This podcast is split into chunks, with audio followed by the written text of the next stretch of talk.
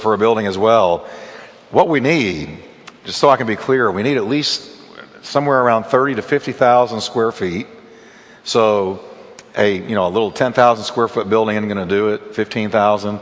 We need about a 30 to 50,000 square foot building. Uh, there's around 4,200 square feet in an acre. So we need about five acres at least. But I would like adjoining acres that we could um, get first rights of refusal on so that we could buy them later. Uh, but we need at least 300 to 350 parking spaces. We've had people come to us about buildings and there's like 50 parking spaces out there. Well, unless we built quadruple decking parking, it's not going to work. We, we need about 300 to 350 at least parking spaces. So I'm just I'm telling you this because it says you have not because you ask not, and I believe in being specific with God. Amen. All right. So pray about those things. We're going through Second Peter. Did y'all notice on the radio tonight they messed up and put on Hey Jude? Did you notice that? Did you call them and complain? I could, you know, I listen every night because I want to be sure they're they're playing it right, and I want to see if there's anything we can improve. And I'm always wanting to get better at it, and so we listen. And here we were supposed to be in the middle of Red Letter Living, and here comes the Beatles singing "Hey Jude." So I said something is wrong. So they went way back and pulled out of those archives, but it was still the word. That's fine. All right. Well, let's stand and read Second Peter. And we are in chapter 1. We're going to finish chapter 1 tonight and get into chapter 2. And tonight's title is called A Light in a Dark Place. A Light in a Dark Place. Let's read verse 19 together and then we're going to pray. Can we read it good and loud with all kinds of gusto? Let's read it. We have also a more sure word of prophecy, which you do well to heed as a light that shines in a dark place until the day dawns and the morning star rises in your hearts. Father, we just thank you for your word tonight. And we pray the anointing of the Spirit of God would rest on the teaching of this word. That, Lord, you will build us up in the faith, that this church will be a congregation of Christians and those listening by radio, that we will be fruit bearing Christians, that we will be spiritually productive Christians, and, Lord, victorious Christians. So, Lord, put this word in our hearts, illuminate our spirits, and give us understanding that we can know what the Spirit of God was saying to your church through these messages, these verses tonight. In Jesus' name, would you breathe a prayer and say, Lord, speak to me tonight? In Jesus' name, amen. I'll tell your neighbor it's going to be good tonight. Perk up and listen. Well, I love Second Peter. It's so powerful. It's really kin, very similar to Jude. Uh, Jude and Second Peter could almost be brother and sister. Uh, uh, Second Peter feels like you're reading Jude sometimes, and Jude like you're reading Second Peter. So tonight now, Peter's starting out and he's saying, we have a very sure word of prophecy. We have also a more sure word of prophecy. Now, that means what he's referring to is the Old Testament word of prophecy is a more certain confirmation of God's truth than what we saw ourselves on the Mount of Transfiguration. Now, remember, Peter talks about when Jesus took him and James and John to the top of the Mount of Transfiguration, and as they were standing there, suddenly the face of Jesus lit up like the sun, his garment became white as snow and suddenly there were two people standing next to him Moses and Elijah. Moses representing the law, and Elijah representing the prophets. And Peter was dazzled by this. In the book that I'm just now finishing, uh, on Friends, chapter 12, I talk about this how Simon Peter and John both were dazzled by what they saw. And I've shared with you often that the, uh, many times when they're referring to this, they use the perfect tense. In the Greek language, the perfect tense uh, refers to something that happened in the past. It can be 40, 50 years ago, but it's still impacting you today. It's still impacting you today. That's the perfect tense. And you'll find Peter talking about the Mount of Transfiguration as if it had happened yesterday. It's so powerful. We heard the voice of God audibly saying to us, This is my beloved Son, hear him. Yes, sir. And here's Jesus, dazzling white. This was an incredible spiritual vision. But here's what Peter is saying as real as that was, as impacting as that was, we have a more sure word of confirming prophecy through the Old Testament prophets than that experience. And I couldn't amen that more. I want to tell you, folks, anything you experience needs to be held up to the sifter of the Word of God. You can experience a lot of things, and I've seen a lot of people experience a lot of things, but the enemy can really mess with your emotions. And whether or not you have an incredible spiritual experience with God, that's great, and I'm all for them. And that happens to be what changed my life was experiences with God, being saved, experiencing the infilling of the Holy Spirit. I've seen miracles, I've seen signs and wonders, but my sure word of prophecy is not those experiences. It's this. It's this word. And that's what Peter is saying. He said, when it comes right down to it, the cement foundation we stand on is not what we experienced on the Mount of Transfiguration, but it's the Word of God. Now remember, the people to whom Peter wrote did not have the New Testament. They didn't have what you've got in your hand. They didn't have the New Covenant. The long line of Old Testament uh, prophetic scriptures fulfilled in so many ways in the life of Jesus, was to them a mightier form of evidence than one experience of Peter's. Peter had seen Jesus transformed before him. He had been dumbstruck and awed by the visions and voice of God surrounding the event. Even so, says Peter, we have something more certain than that experience of mine, and it's the prophetic word. It's the prophetic word. It's this word that Jesus stood on when the devil approached him and tried to tempt him to ruin his messiahship, to sabotage his mission. Jesus didn't turn to an experience. He didn't start blurting out, you know, things like, I'm virgin born, I've had certain experiences. No. He, he went to the Word. The Word is our concrete. And if you ever get anything out of my ministry to you, I want you to get out of my ministry to you that the Word of God, this Word is the Word of the living God, and it can be stood on, it can be lived by, it can be died by. It is the living Word of God. Every word breathed out of the nostrils of God in the original languages. More sure comes from a Greek word meaning stable, fast, firm. The idea is of something that can be trusted on, relied on. The prophetic word, says Peter, is a more sure foundation than even the signs and wonders that we saw. Now, speaking about that word, here's what he says which you do well to heed as to a light that shines in a dark place. It's, it is the wisdom of God for every human being on earth to heed the words in this book. You do well to heed these words as to a light shining into a dark place. You do well to heed the prophetic words. Light is from the word meaning a lamp. And David said, Your word is a lamp to my feet and it's a light to my path. A flashlight shines far ahead of you, but a lamp gives you just enough light for your next step. You may not see all that you wish you did. How many of you wish tonight that you could be God for about five minutes and see how it's all going to end up and how it's all going to work out and how it's all going to shake down? Come on. Some of you say, uh, no, I don't want to know. I, I see you. I'm not sure I do either.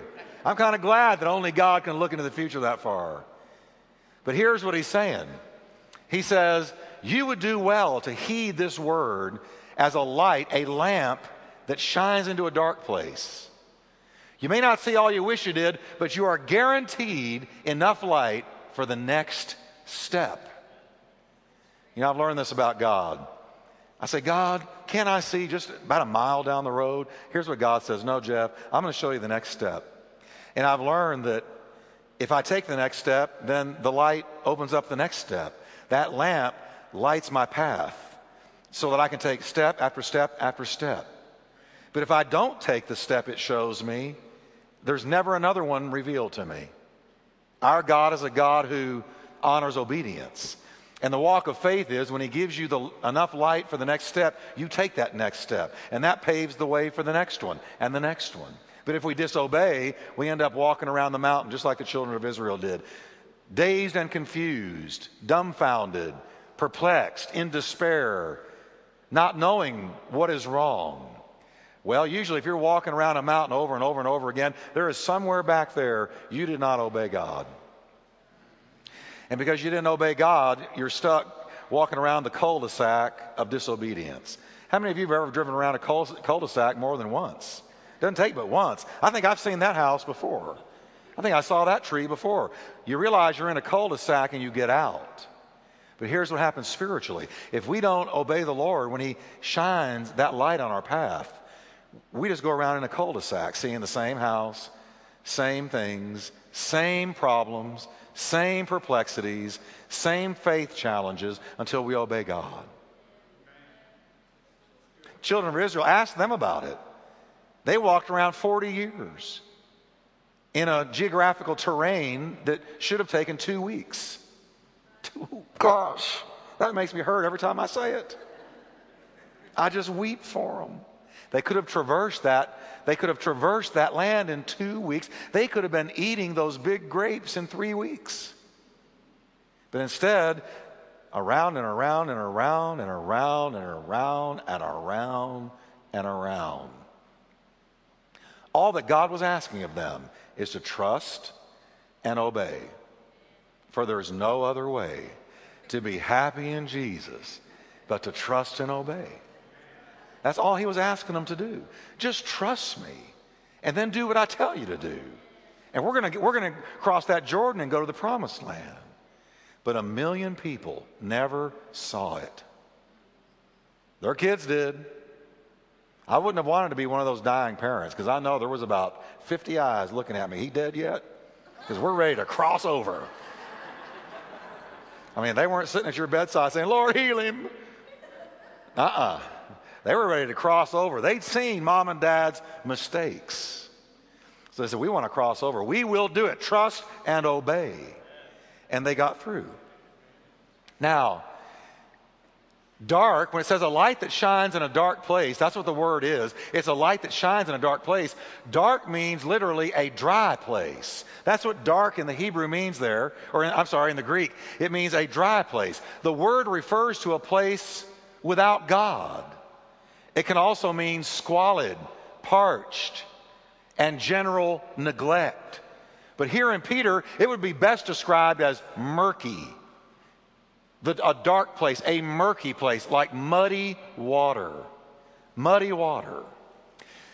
The Old Testament prophecies are likened to a lamp in that they provided, in the murky, darkened atmosphere of a lost world, knowledge of the coming of Christ to earth after whose appearing the light of his gospel shine on the hearts of men like the morning sun rising.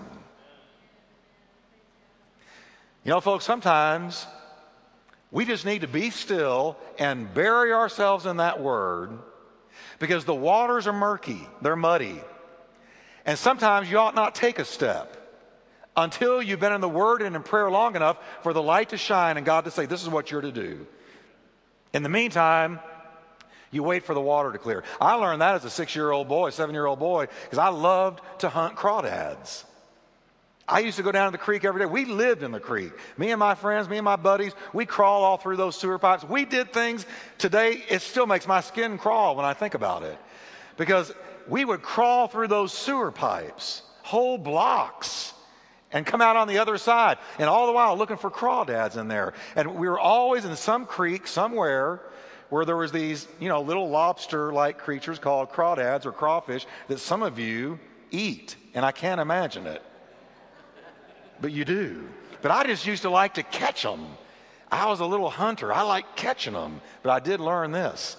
Sometimes you had to flush them into the water by taking a stick and, and, and moving it up and down in the crawdad hole, and it made them come out under the water. But when you did that, it muddied the water. And I learned you don't go feeling down through that muddy water for a crawdad, but one time. And he, I did it once, and I didn't pull him out. I jerked my hand out and he was hanging on to my finger with all of his might, blood running down my hand. And I learned no, be patient. You wait for the muddy water to clear because in all muddy water, there's crawdads. I mean, don't make a decision when the water's muddy. You're going to get bit. So you wait. And I've learned to get into the Word of God and into prayer, and I wait for the light to shine. I wait for God to shine light on the situation, and I wait for Him to say, Now take your next step.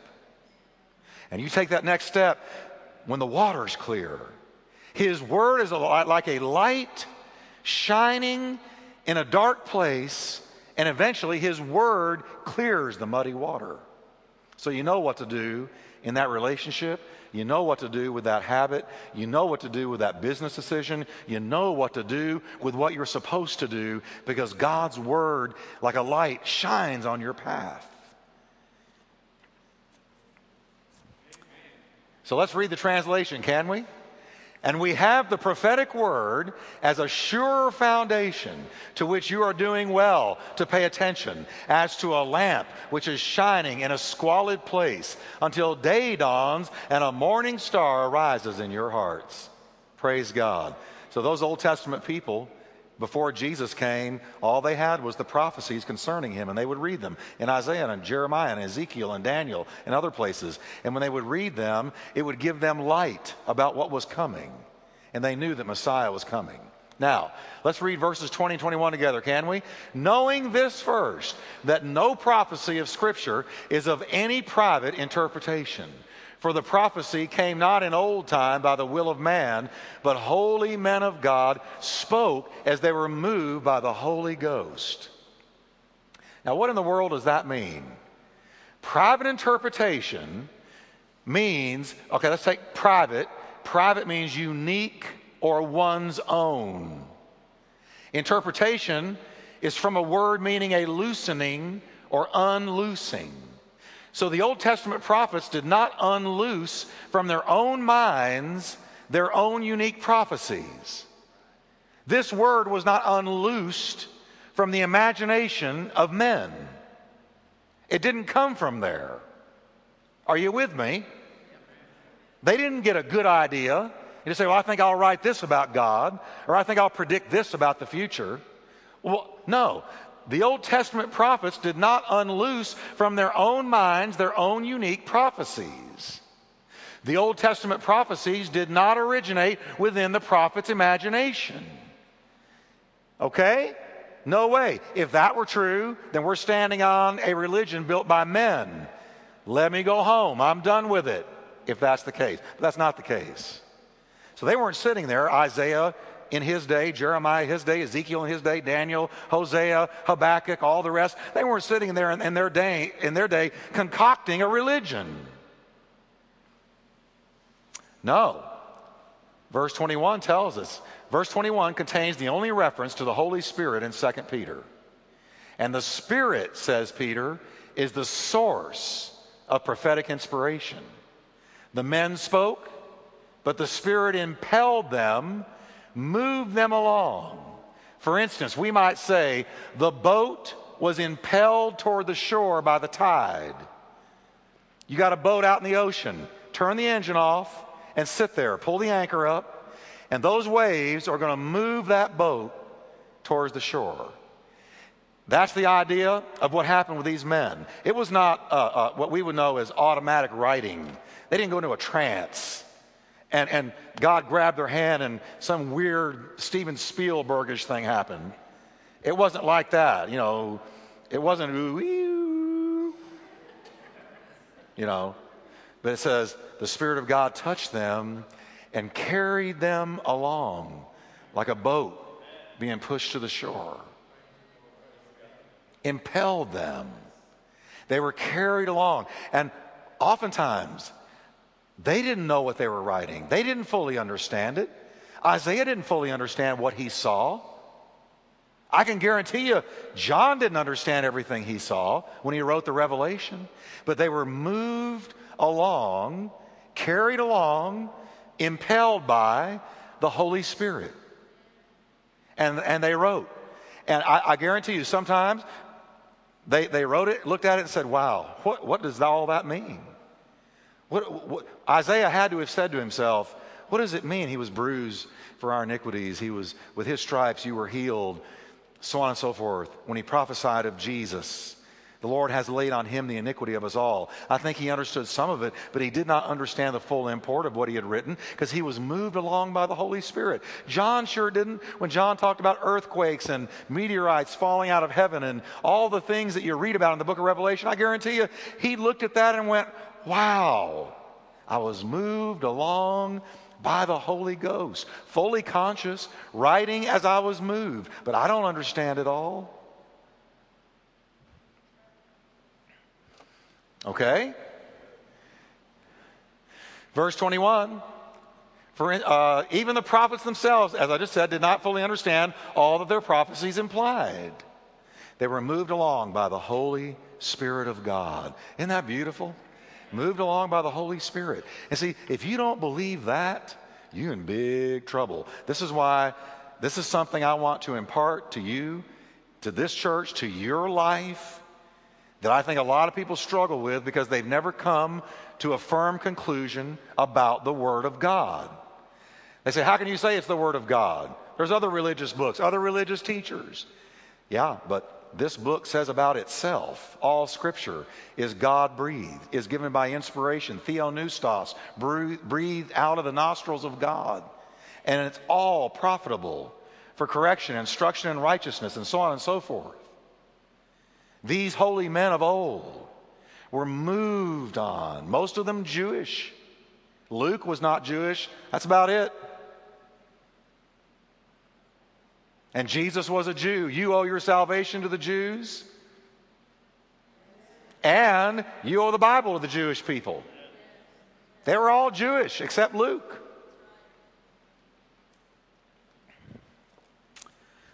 Moved along by the Holy Ghost. That is so powerful. So let's read this translation, can we? Knowing this first, that every prophecy of Scripture is not of a particular or limited meaning.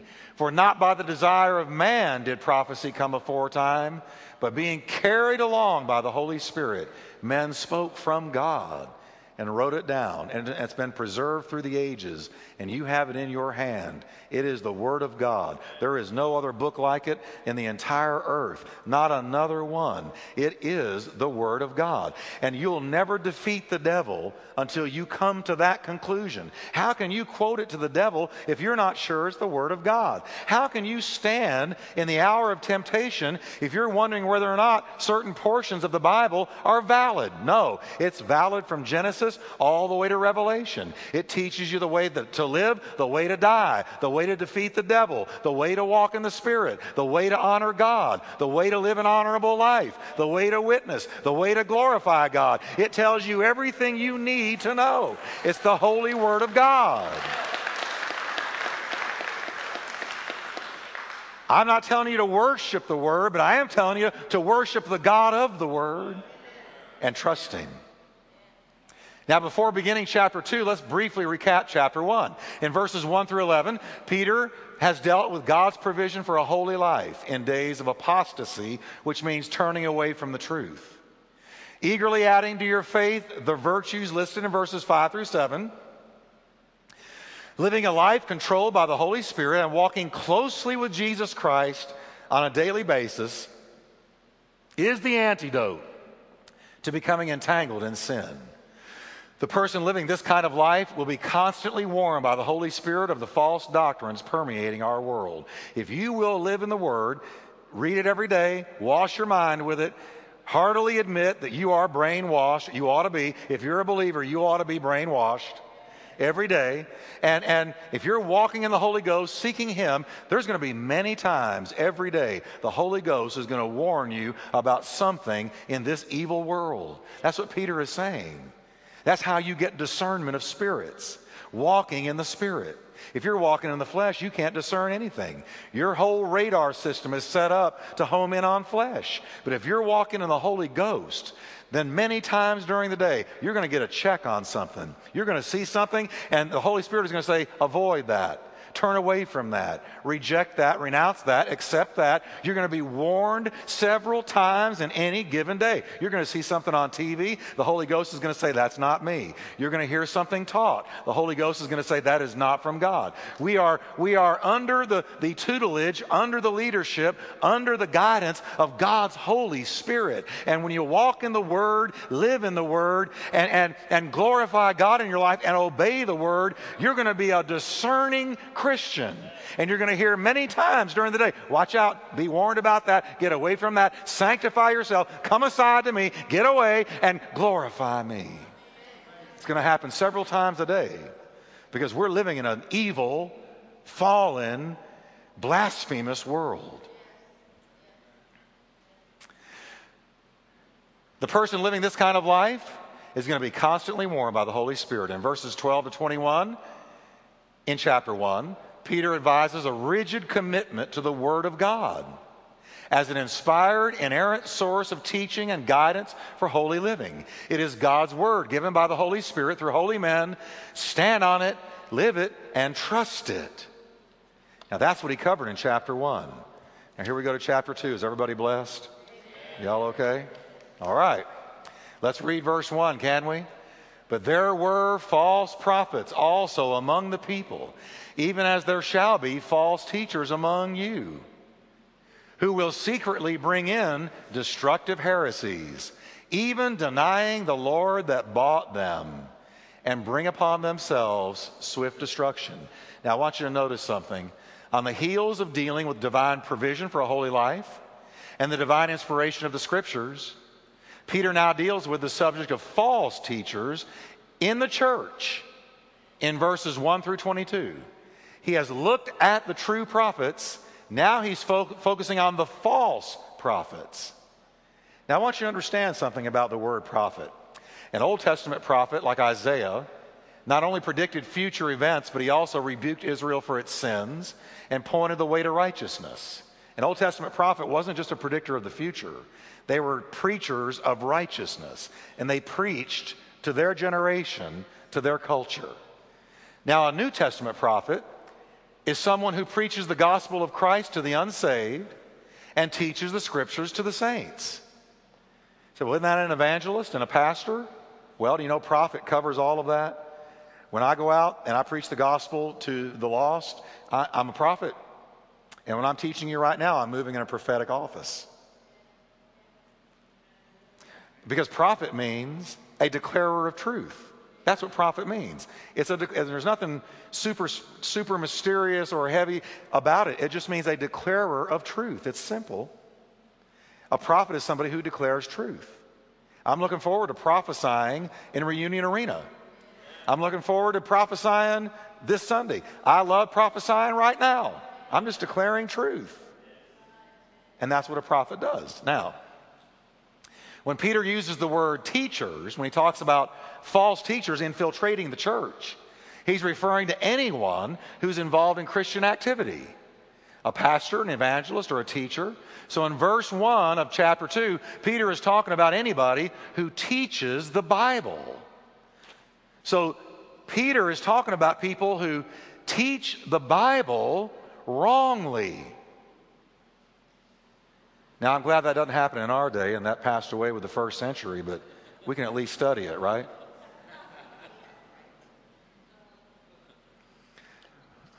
Just want to see if you were out there. What really is spooky is somebody said, Amen. I want to see you afterwards. I'm going to pray for you. I'm kidding. Nobody said it. All right.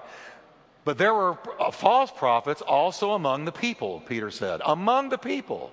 Now, see the two words there were, but there were? There were is from a Greek word meaning there arose. Ginomai is the Greek word. It means they arose, they came about, they appeared. So there arose, there were self appointed prophets who arose among the people. And here's what Peter says about them. He says, as it happened to them, it's going to happen to you in your church, who will secretly bring in what, everybody? Destructive, say it loud, destructive heresies. That's what these false teachers do. They, they arise seemingly within the ranks of the church. They arose, they appeared, and they taught the Bible, but they taught it wrong. Now, watch. How do they do it? What? Oh, the word who. Forgot that. Who will bring, uh, secretly bring in destructive heresies? Who is not only talking about their identity, but also the type of people that they were. So, what type of person or people were they? Peter says, who will secretly bring in destructive heresies. Secretly bring in, that little phrase, secretly bring in means to bring in alongside. They will bring in alongside you. You remember me talking on Sunday morning about the wheat and the tares? You remember that? This is a good example. Because, because false teachers come in and get it right alongside you. They buddy up to the church. Just yesterday, Kathy gave me an article out of the paper of how bad fraud is in churches all over America. And they were talking about how these false um, Christians were weaving their way into churches.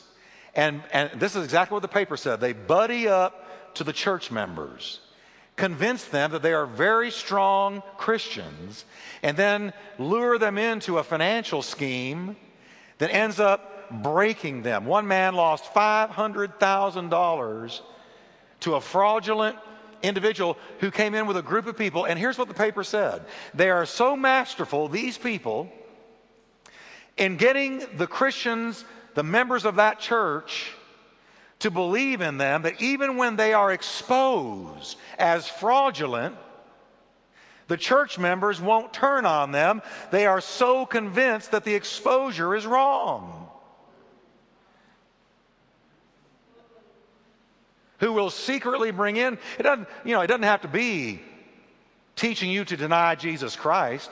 It can be destructive teaching on finances. It can be destructive moral teaching. It can be a lot of things. But this is the way they get in.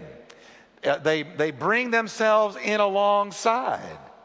That is, these false teachers will mix true doctrine with false. They never get up and say, I'm going straight to hell. Why don't you come too?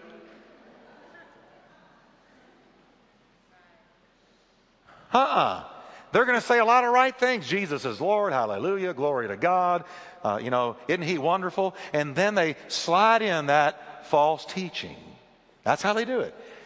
They'll mix true doctrine with false. They will say many right things and then cleverly include false teaching with it. One commentator says that the metaphor in the word is that of a spy or a traitor. They are, they are traitors to the true word of God. They stealthily introduce false teaching among the true. Mormons do this. Jehovah's Witnesses do this. And other popular cults will talk about Jesus all day long. They'll get in your front door talking to you about Jesus. But wait till they sit down and open up what they really have to say. But they also stealthily introduce false teaching along with the true. And these teachings are what Peter calls what, everybody? Destructive heresies. Now, I tell you, we're in a, a, very deceiving generation. There's so many deceptions out there. There's a deception by the hour. I mean, if you need a if you need 24 deceptions for any given day, you've got them. They're out there. Eh, eh, we're living in a day of deception. And many church people are being deceived. Who will secretly bring in destructive heresies? The word destructive is the translation of a Greek word that means ruin. The, the destruction which consists in eternal misery.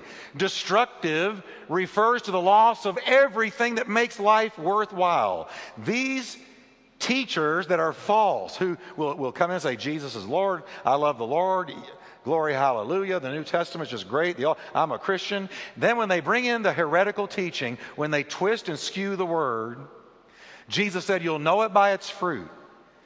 And if your life, after you've been under teaching for a season, if it's healthy, if it's strong, if you've been edified in the Holy Ghost, if you have matured, there's the fruit that reveals the content and the quality of the teaching. But if your life has gone haywire, if you've gotten off balance, if you have experienced some ruin, you are likely listening to false teachers teaching you to expect things from God that the Bible never teaches us to expect, hyping up God. Here's what, you know, I want to be careful here, but I got to tell you, sometimes the, the um, Christian telethons, I remember turning on one night uh, a Christian telethon, one of the Christian stations, and this guy was on there sweating and ranting and raving, and he told the, the audience, said, you send your check in, and as soon as your check makes it through the doors, your runaway child is coming home. And I, I, I called. I tell you, it, it did, it ticked me. Because I picture people out there. I know how your heart can be absolutely ripped out of your chest by a child gone astray. And for somebody to say, as soon as you send your money in, that's a hearkening back to the, the sale of indulgences uh, in, the, in the Middle Ages. When that's what made Martin Luther get so mad he couldn't see straight, and he nailed his theses against the, the church door in Wittenberg and started the whole Reformation because they had a guy named Tetzel going around from little town to little town, and there in Germany and in Europe, and, and saying to these poor peasants, "Give your money." And as soon as your the, the clang of your money uh, hits down on the bottom of this collection plate, your loved one's going to be delivered from purgatory. Well, number one, there is no purgatory. So they're not being delivered from any place because the place doesn't exist. But the second thing is, they were selling blessings. And I think we need to be so careful in our day, and I know I'm going where angels fear to tread here, but that's okay because I do think the angels are treading with me on this one. That, that we got to be careful that we don't train Christians in the West that all blessings from God are purchased by giving. I'm going to tell you, if you didn't have a red cent in your pocket and you filed bankruptcy yesterday and you had no room to stay in tonight and you might sleep under a bridge, God will answer your prayer if you repent, turn to Christ, and pray in the name of Jesus. But see, we can train people. You got to be very careful what you are taught to expect from God. But be real sure if we teach people what to expect from God, that we got it from here.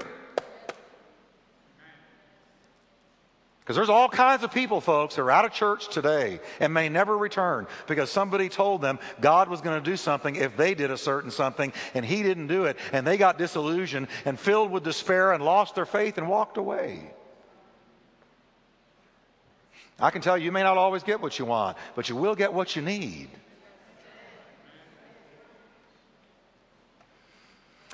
Okay? Now, Heresies comes from a word meaning choice. So here's the bottom line with that word a heresy is the choice to accept a teaching contrary to sound doctrine. It's a choice. You hear, you hear bad teaching, you choose to accept that. That's heresy. Peter then deals with the most damaging heresy of all, that involving the substitutionary death of Christ for our sins. He says that these false teachers are even denying the Lord that bought them. The word bought is from a Greek word meaning redeem.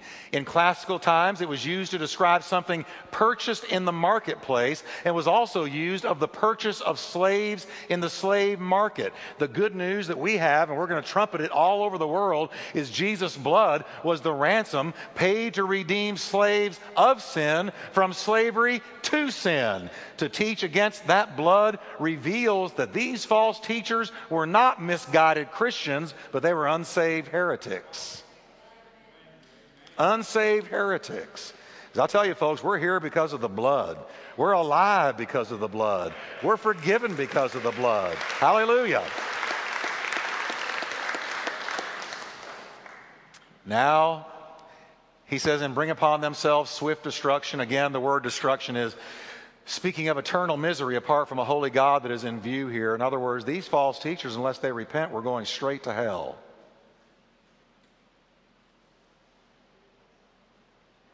Lost forever. So, can we read the translation?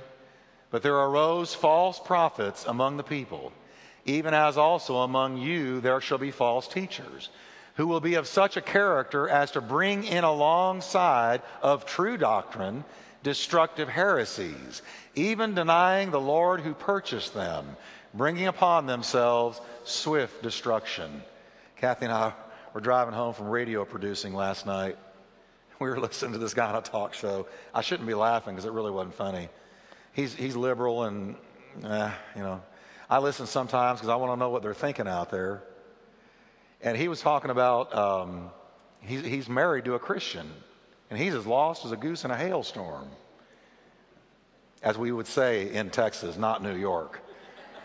And um, he said, Now, Jesus isn't my deity. Maybe he's your deity. He's not my deity.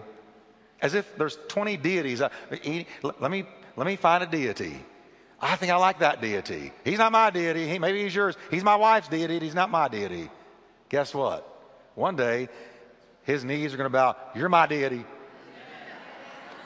Because any other false God is not a deity, but Jesus is a deity. A deity. Now, as with First John and Jude, Second Peter also harshly deals with false teachers who undermine sound doctrine and bring ruin to their listeners. Peter warned that there would also be false teachers among you. Let us walk in wisdom, turning away from any teaching that is contrary to clear Bible truth. And next week, we're going to look at the doom of false teachers and then get into some things that we haven't seen in these other messages out of uh, Jude and First John. So let's stand together today, can we? How many of you needed this? And God good? Can you say with me, Jesus, is deity. Yeah, he is. He is. Father, we just thank you for your word. And Lord, we pray that you will help us to cleave to sound teaching and to turn away from what your spirit says is false, lest we come to ruin. And Lord, we pray for people tonight in the Mormon church and Jehovah's Witnesses and all the various cults and all of those who have become snared by false teaching, that you will reach in and deliver them Shine that light into the dark place of that false teaching. Grab them and pull them out and set them free. Even some listening by radio right now, that they'd be free from false teaching that has brought ruin and confusion to their spiritual life. we ask it in Jesus' name. Amen. Praise God. Well, God is good.